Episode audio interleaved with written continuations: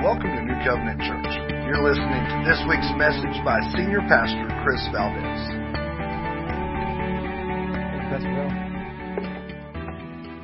Let's start out with a word of prayer. You can pray for me and I'll pray for you.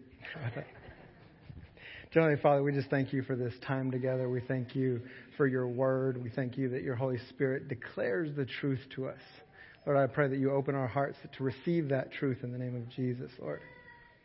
To hear what you're saying and to receive what you're speaking, Lord.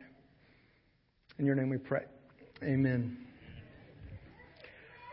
Well, if you've been here the last few weeks, you know that we uh, had a message on repentance and baptism, uh, preparing the way for the Lord uh, last week. And before that, uh, the message that I prepared or gave uh, the first week after I had been uh, announced as senior pastor on the role of a senior pastor, I read from Exodus 18:20 which was, was guidance that Jethro gave to Moses. And he said, And you shall teach them the statutes and the laws, and show them the way in which they must walk, and the work they must do.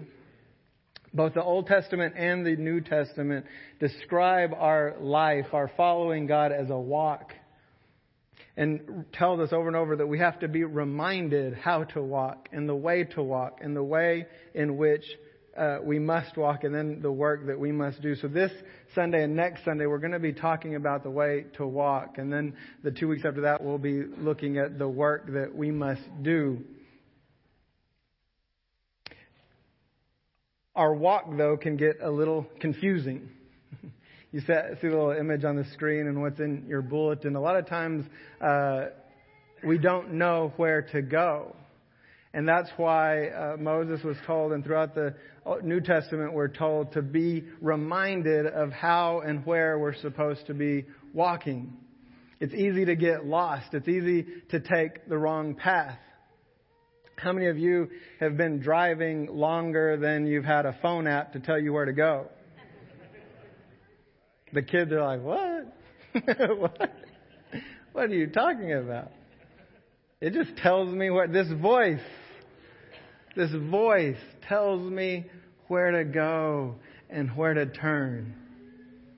Did you know we have a voice that will tell us where to go and where to turn if we'll listen? My wife and I drove back before uh, the voice told us where to go. And we took many a wrong turn trying to follow a map. Sometimes we didn't even have a map. And I'm not one of those men, and she'll tell you that that, that won't stop and ask for directions. I'd stop on every corner. like, just tell me how to get a mile. I'll stop again and ask again. You know, I just wanted to get there. I didn't care. I just wanted to know the way. And now we have these apps that tell us where to go. I just want you to know this morning, and one I even dressed different. I felt like God told me this was more of a relaxed message that it needed to be between you and me. Try to imagine us sitting like at a coffee table or a kitchen table that, that just you and I are talking this morning, and I'm just talking to you because I care about you and I care about your walk with Christ, and I want to disciple you this morning. And I want the Holy Spirit to speak this morning to you. Because there's two voices telling us where to go. And again, if you missed those other messages, uh, go listen to them. You can watch on the Facebook live feed, or you can listen listen to it because uh, on our podcast because they're really foundational. This message will kind of be out of place if you didn't have those two messages. But there's two voices telling us where to go, and one is the Lord Jesus Christ and the Holy Spirit, and the other is the enemy. Satan himself is telling you where to go and where to turn. And he's telling you how to think and how to live. And there's those two voices, but they're not equal voices. Jesus Christ is Lord of all creation. Everything has to submit to Him. Every knee will bow and every tongue is going to confess that He alone is Lord. But we have to decide who we're going to confess, who we're going to follow, who we're going to listen to. And I was reminded of this other voice, of the voice of the enemy this week as I read an article on Wednesday. It came out and this is the title of the article. It says almost half of U.S. births happen outside of marriage. But it doesn't just tell a story. This, this um, article and the author and the people who contributed also attempt to be prophetic. The next part of the title says signaling cultural shift. They're, they're predicting the future. And here's what the article says. Births outside of marriage have skyrocketed in developed nations. An increasing number of births happen outside of marriage, signaling cultural and economic shifts that are here to stay. There's a prophetic word again. This isn't, they're not just, it's one thing to report statistics on, they're just reporting numbers. This is what's happening. It's on the rise. You can't argue with that. But then they're getting into the prophetic realm, and this is the enemy speaking to you saying, This is normal. This is okay. Get with the times. It's a cultural and religious shift. Accept it.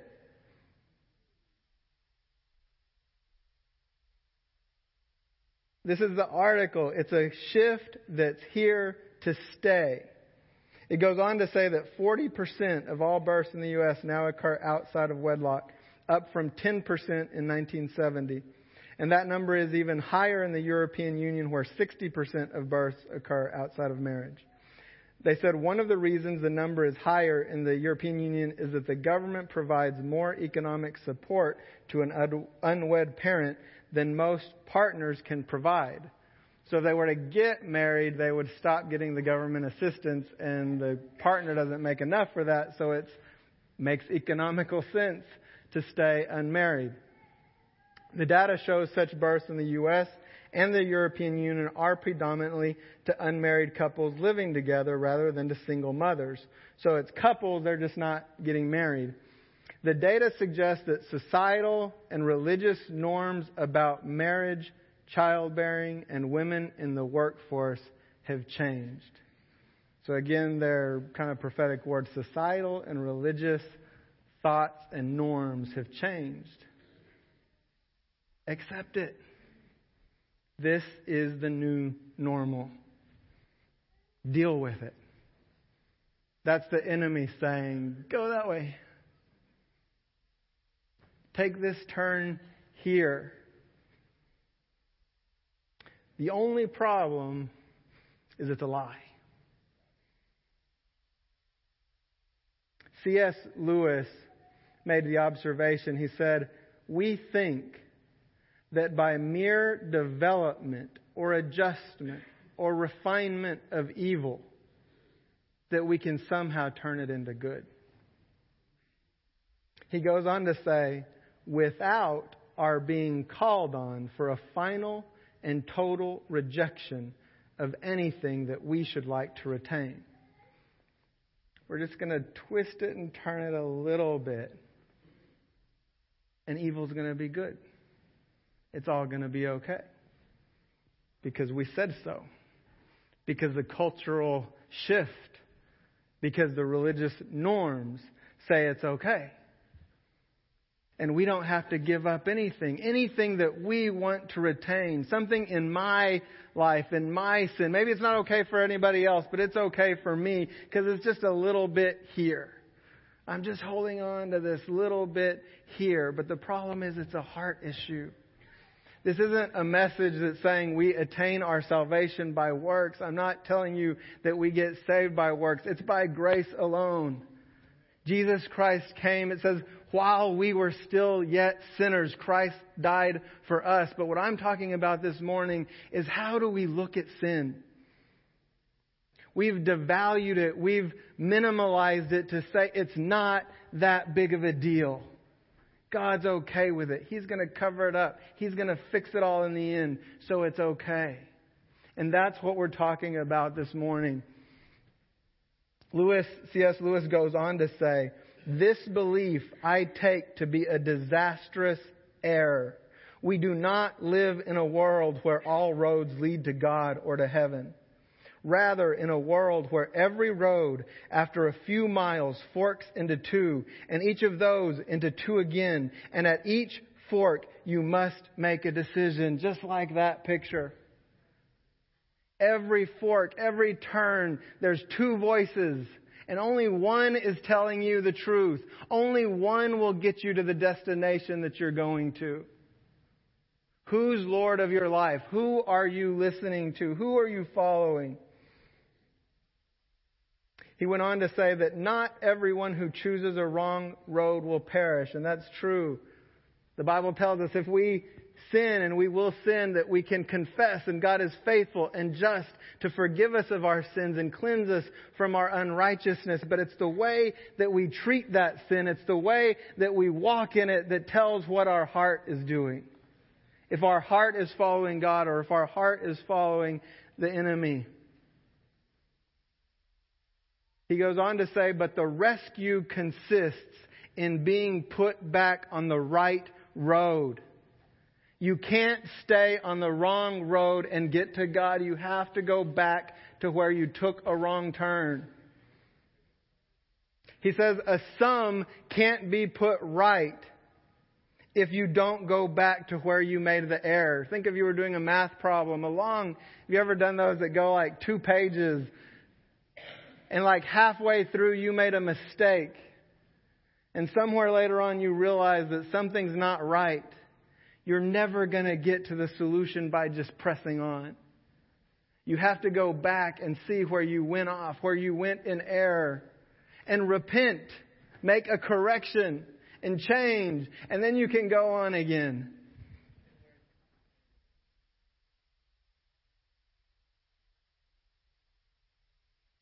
Evil can be undone, but it can never be developed into good. If we insist on keeping hell or even earth, we shall not see heaven. And if we accept heaven, we shall not be able to retain even the smallest and most intimate souvenir of hell. It's a hard issue. Is there something you're just like, I just want that little souvenir of sin? It's a little thing. Because I love it. Because I don't want to let it go. I don't want to submit it to the Lordship of Jesus Christ. I don't want to give it over. I want this. It's about your heart. If we've made Jesus Christ the Lord of our life, then we're saying we're willing to give Him everything. There's nothing that we can hold on to. We have to hand everything to His authority and to His Lordship. Isaiah 5:20 gives us a good picture of where we find ourselves today. He says, "Woe to those who call evil good and good evil, who put darkness for light and light for darkness." who put bitter for sweet and sweet for bitter. That's the lie of the enemy today. What's good is evil and what's evil is good. Deal with it. Accept it. It's okay. It's the societal norm. It's the new religious norm. But it's a lie. But what does the Bible say? Romans 13:14 says, "Put on the Lord Jesus Christ and make no provision for the flesh to fulfill its lusts." God is not going to change based on popular opinion. If all of us agree on a lie, God is not going to agree with us because societal norms and religious norms say so.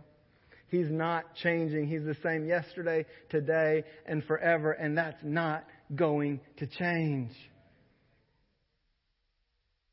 2 Corinthians 5:15 says, "And he, speaking of Christ, died for all, that those who live might no longer live for themselves, but for him for who their sake died and was raised."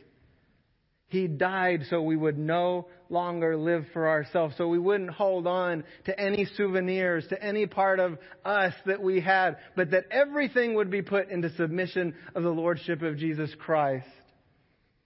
2 Corinthians 10:3 says, "For though we walk in the flesh, we are not waging war according to the flesh.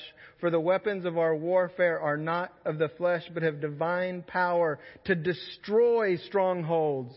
We destroy arguments and every lofty opinion raised against the knowledge of God and take every thought captive to obey Jesus Christ. It's not in our own strength. It's not in our own ability. It's the power of Jesus Christ. Not only have we minimalized sin in our culture today and in our personal individual lives today, but we've minimalized the power of God. We've minimalized the power of Jesus Christ in us, the power of the Holy Spirit that He sent us. We've said, He's not enough. He's not strong enough. He can't really keep me out of sin. He's just going to clean up my mess. And it's a lie. The example that I felt He gave me to put this point home is our marriage. So Candy and I have been married 20 years now. Almost 20 years. June, June will be 20 years. And so one of the lies, and I've, this is truth, it's biblical. It says that we can't walk in sin. We can't have a lifestyle of sin, that we have to be walking in the Spirit, following God, walking with Him and that it's okay every once in a while if we take a step out and we sin and we say, okay, God, I'm sorry, I confess, I'm going to come back and I'm going to walk with you. And that's true. We read just a moment. If we confess our sins, He's going to be faithful. He's going to forgive us. That's truth. That's biblical. The problem is, is we've made it of no value. Because we've put it at such a low level. Sin has been taken down to such a low level that it's not that big of a deal. I'll just repent, or I don't even have to repent anymore. I'm just covered by the blood. So we've been married for almost 20 years. Would it be okay if I had an affair with another woman once a week? That's not living in sin, is it? I'm just doing it once a week. Six days of the week, I'm faithful. What's the big deal? That's not walking in sin. Walking in sin, I'd have to do it every day, right? Would you be okay with that? No? Okay.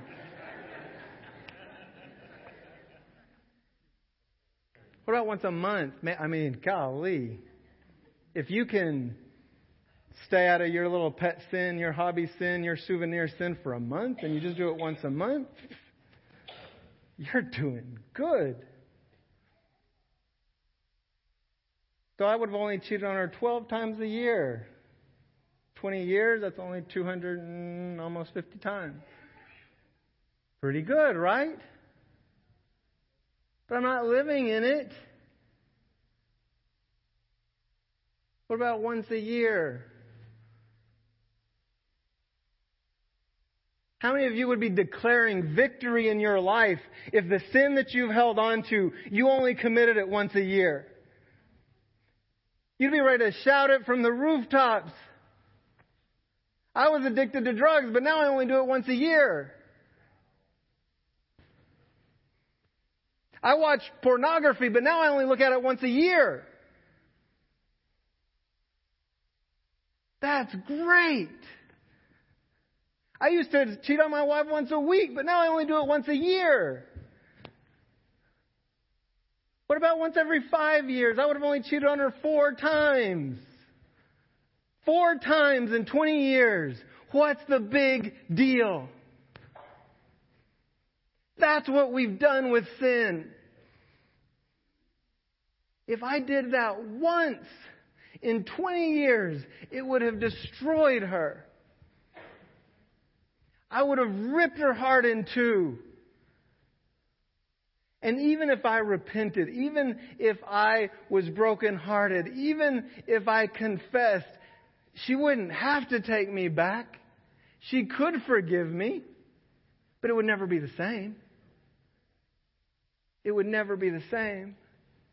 I took her love, I took her trust, I took her commitment, and I said it was worthless. That's what we do every single day. We tell God, thanks for sending your son to die on the cross. I'm just going to wash all this sin off today, and I'm going to do it again tomorrow, and I'll do it again the next day, and I'll do it again the next day, and I'll do it again the next day, and you'll clean it all up. But I love you. Love you because you're the Lord of my life. That's where we've come because we've listened to the enemy's directions. It's the new societal norm. It's the new religious norm. It's okay. Why are you so uptight?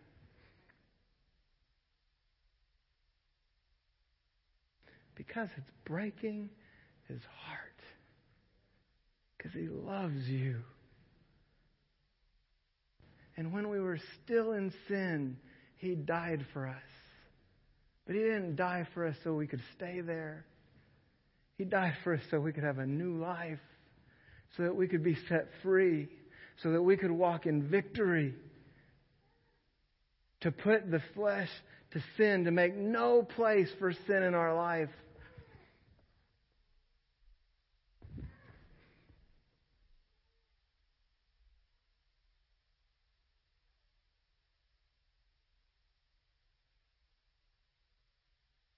First John 2 6 tells us that we can abide in him. Whoever says he abides in him ought to walk in the same way in which he walked. Jesus is saying, if you abide in me, if you stay in relationship with me, you're going to walk the same way I walked. You're going to live the same life that I lived through me. Not on your own strength, not on your own power, but on my strength. Remember the parable of the vine and the branches. Jesus said, If you abide in me, you're going to get your life from me, from the vine. Everything is going to flow from me into you. Look at 1 John 3 6. He says, No one who abides in him keeps on sinning. No one who keeps on sinning has either seen him or known him. We don't like these scriptures. We try not to read these scriptures. We try to stay away from these passages because it sounds hard. That's too strict. We can't do that. And the truth is, we can't. But in Him, we can. And we've allowed the lie of the enemy to tell us it's impossible, even with Christ, even with the Holy Spirit. It's impossible to live that kind of life. So just deal with it. Just let them clean up your mess. Just say you love them. Just say you serve them, but live however you want because He's going to cover it all up. But what that says is our heart has never really been given to Him. If it has, we couldn't do it. And when we did, it would destroy us. It would break our heart. It would cause us to go back and confess our sins. It would cause us to, to ask for that forgiveness. If I were to do that to Candy, if I were to cheat on her and have an affair, it would cause me to fall apart and to repent and to, to break down. And whether or not she forgave me or not, I would be a wreck. But we don't treat God that way. And we don't treat sin that way because we say, this is the new societal norm. It's all okay. I don't have to live in victory. So we've devalued sin. We've said sin isn't that big of a deal, but we've also devalued Christ and the work that he did and the power of the Holy Spirit because the Bible says we can walk in the Spirit. The Bible says that we do not have to give over to the desires of the flesh. The Bible says that in Christ we're a new creation. The Bible says it's possible by the Holy Spirit in me, by the new life. We just saw the young man get baptized. He's a new creation. That's real.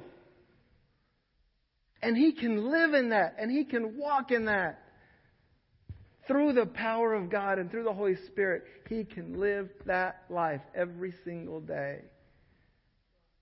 And when He falls, when He stumbles, if He has a love for God, then He's going to hear the Holy Spirit saying, Whoa, buddy, you just went right. You should have gone left. You know, say, Oh, Lord, I'm sorry. I'm so sorry. I don't know what I was thinking. I'll go back right now. We're going to go back and we're going to get on the right path. But we just want to say, ah, I'm going to go wrong way all the time. And he's going to take care of it. But that's not what the Bible tells us we can do.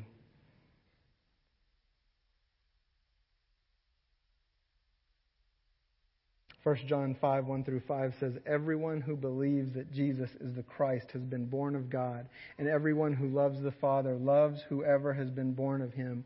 By this we know that we love the children of God, when we love God and obey his commandments.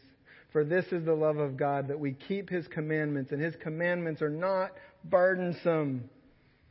I don't have to work at not cheating on candy. It's not a burden. I love her. I want to be faithful to her. It's not a burden. If we love Him, if we've put ourselves under His authority and His Lordship, and anything that comes in that's outside of that, we say, God, I'm putting this under the blood of Jesus Christ, the Lord of my life, not for me to defeat it, but for you to defeat it. That you can bind this up, that you can kill it. Because you're Lord of everything. Verse 4 For everyone who has been born of God, everyone who has been born of God overcomes the world. And this is the victory that has overcome the world our faith. Faith in Jesus Christ. Who is it that overcomes the world except the one who believes that Jesus is the Son of God? We can overcome the world when we believe in Jesus Christ, when we accept Him as our Lord and Savior, when we abide in Him, and when we walk in the Spirit. Galatians 5:16 says, "But I say, walk by the Spirit, and you will not gratify the desires of the flesh." If you are abiding in Jesus Christ, if you are walking by the Spirit, you will not gratify the desires of the flesh. For the desires of the flesh are against the Spirit, and the desires of the Spirit are against the flesh. For these are opposed to each other to keep you from doing the things that you want to do. But if you are led by the Spirit, you are not under the law. Now the works of the flesh are evident sexual immorality, impurity, sensuality, idolatry, sorcery, enmity, strife, jealousy fits of anger, rivalries, dissensions, divisions, envy, drunkenness, orgies, and things like these. So, if you were clear of that list, you're not you're not off the hook. It's not a not a complete list. Then he says, I warn you as I warned you before that those who do such things will not inherit the kingdom of God. But the fruit of the Spirit is love, joy, peace, patience, kindness, goodness, faithfulness, gentleness, self control. Against such things there is no law. And those who belong to Jesus Christ have crucified the flesh with its passions and desires. If we live by the Spirit, let us also keep in step with the Spirit. Walk with them. Which way am I supposed to go, Lord? Left or right? Hear his voice and follow it, whatever he's telling you.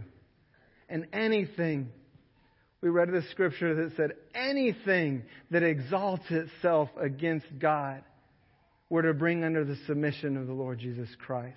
Any thought, any action that would exalt itself against God, that would say, this is okay were to take it to Him and say, Lord, I put this in your hands, under your authority, under your uh, lordship, for you to destroy it, by your power, by the power of your Son, by the power of the Holy Spirit. You destroy it because I can't. But I've committed my life. I've committed my heart. I've committed everything that I am to submit to your lordship, to your authority. And I want to follow you. And anything that counters that, we take to Him. And we say, Lord, this is your fight. The enemy is trying to tell me I still do this, but I gave this to you. The enemy is trying to tell me that I, I can't get over this, but I give it to you. The enemy says, I'm just supposed to deal with it. I don't want to deal with it. I'm going to give it to you. And every thought will be taken captive and destroyed under the lordship of Jesus Christ if we give it to Him. There's two scriptures that we're going to read that, that tell us no believer has to sin. No believer has to live in sin.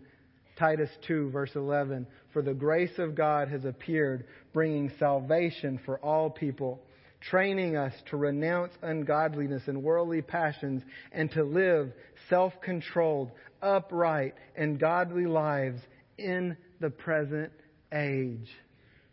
You know, lots of people say, well, this is for after we die.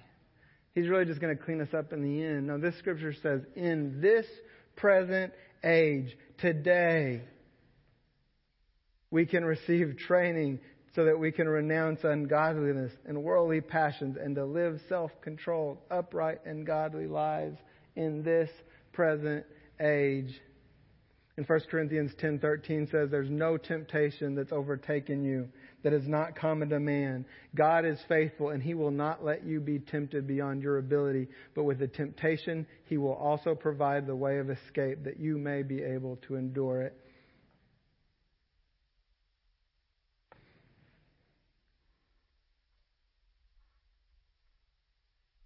When we don't, it's because in our heart, we're saying we don't want to. We don't want you to be Lord of our life anymore. Or maybe you never were. I would rather hold on to my sin.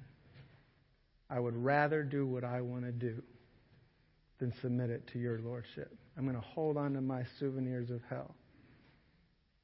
But God says we can't. It's one or the other. He's either Lord or he isn't. And he is Lord. We read last week every knee is going to bow, every tongue is going to confess. And he loves you so much that while you were totally in sin, he sent his son to die. But that love doesn't get us off the hook. Not if we don't accept him as our Lord, our Savior. It said, crucify our flesh. We have to let Him crucify us the same way that Jesus Christ did and let it die and leave it dead. And treat every sin at the same level as what we would think as adultery. But you know what? Give it enough time and the cultural norm, the new religious norm, will be that it's okay to cheat on your wife 52 times a year. And that wouldn't be shocking anymore, because that's normal.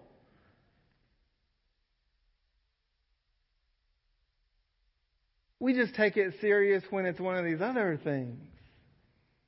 Something I don't have a problem with. The Bible says we're not supposed to cheat. We're not supposed to lie. We're not supposed to hate. We're supposed to love our brother as ourselves. All of these things that we don't want to do. But if we submit to the Lordship of Jesus Christ, we've got to do all of it. And when we make a mistake, it should be the equivalent of that sin that you think is above all other sins that would break your heart. And you take it to God and say, I'm sorry. I confess. I give it to you. I don't want to be the Lord of my life anymore. I don't want the enemy to be the Lord of my life anymore. I want you, the only good, the only righteous, the only pure Lord, to be Lord of my life, every area. I, want, I don't want any souvenirs. I'm not holding anything back. Everything is yours. You tell me where to go. You tell me what to do. I'll give anything up. Nothing is sacred. There's no idol that I'm going to hold on to, no relationship that I'm going to hold on to, no anything that I'm going to hold on to. If it's not of you, I'm letting it go. And if, if He's brought that up to your attention and you hold on, then you're making your decision.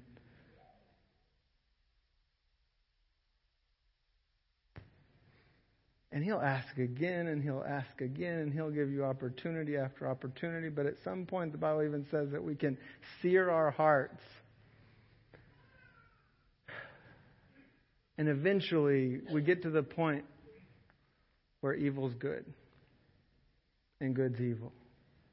And the truth can't break through anymore. And the Bible says that God gives us over to our lusts, to our passions. And it's not because God didn't love you.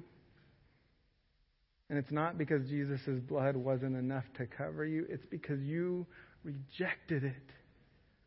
You rejected it over and over and over and over and over. Hosea, God sent the prophet Hosea and told him to marry a prostitute. And she cheats on him.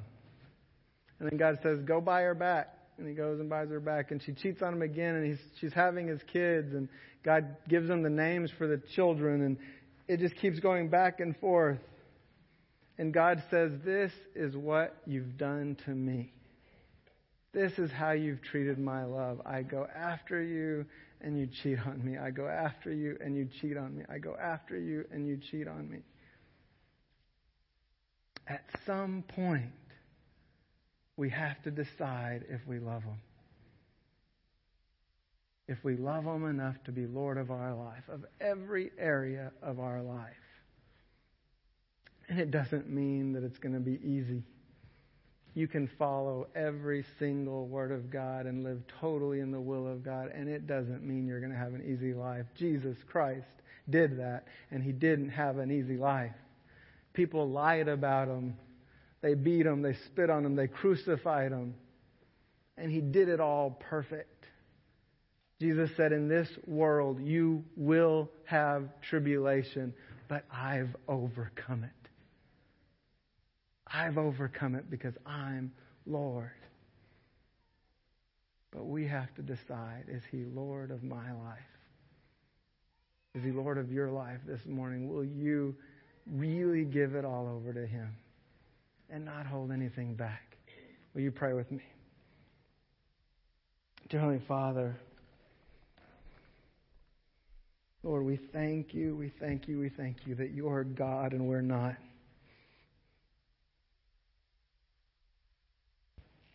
Father, I thank you that you first loved us while we were in our sin. But your love is so powerful. The cross and the resurrection was so good and so perfect and so great that it can put our flesh to death and give us a new life where we can be dead to sin. We can walk in righteousness by the power of Jesus Christ in us and by the power of the Holy Spirit. We can abide in you. And we can abide in your spirit and we can let you abide in us. And we can do it. We don't have to turn to the right or turn to the left. We can really follow you. We can really live a life of righteousness and actually be the light in the world that you called us to be. Totally different, holy, totally other from the rest of this world. And every thought, every uh, cultural norm that raises itself up against you, we can bring it into submission to the name of Jesus Christ. Father, forgive us for taking sin lightly. Father, we confess our sins this morning and ask that you cleanse us once again. Give us the strength, give us the power in your Holy Spirit to follow you like you've called us to do. And Father, I pray that we will never make an excuse for sin again no matter how little we think it is, no matter how big we think it is, Lord, that we will set our heart, set our face to you and make no justification for when we may look away and stumble. But if we do, Lord, I pray that it would break our heart and we would come back. But don't ever let us take it lightly again. Holy Spirit, declare your truth this morning. Make it real. Transform lives this morning. Because only you can do it. In your name we pray. Amen. Well, our prayer teams are here to pray with you, to agree with you in prayer. The only response this morning is to seek Him. Seek Him. Seek His Word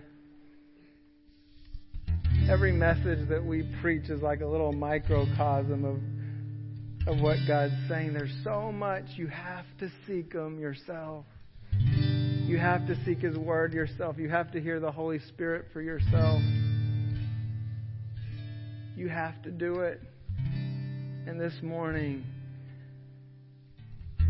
you can confess and you can come back and He'll forgive you and cleanse you of all unrighteousness, and He will be the Lord of your life if you let Him. If you let Him. Thank you for listening to this week's message. For more information or to listen to past sermons, go to newcovenantlampasas.com.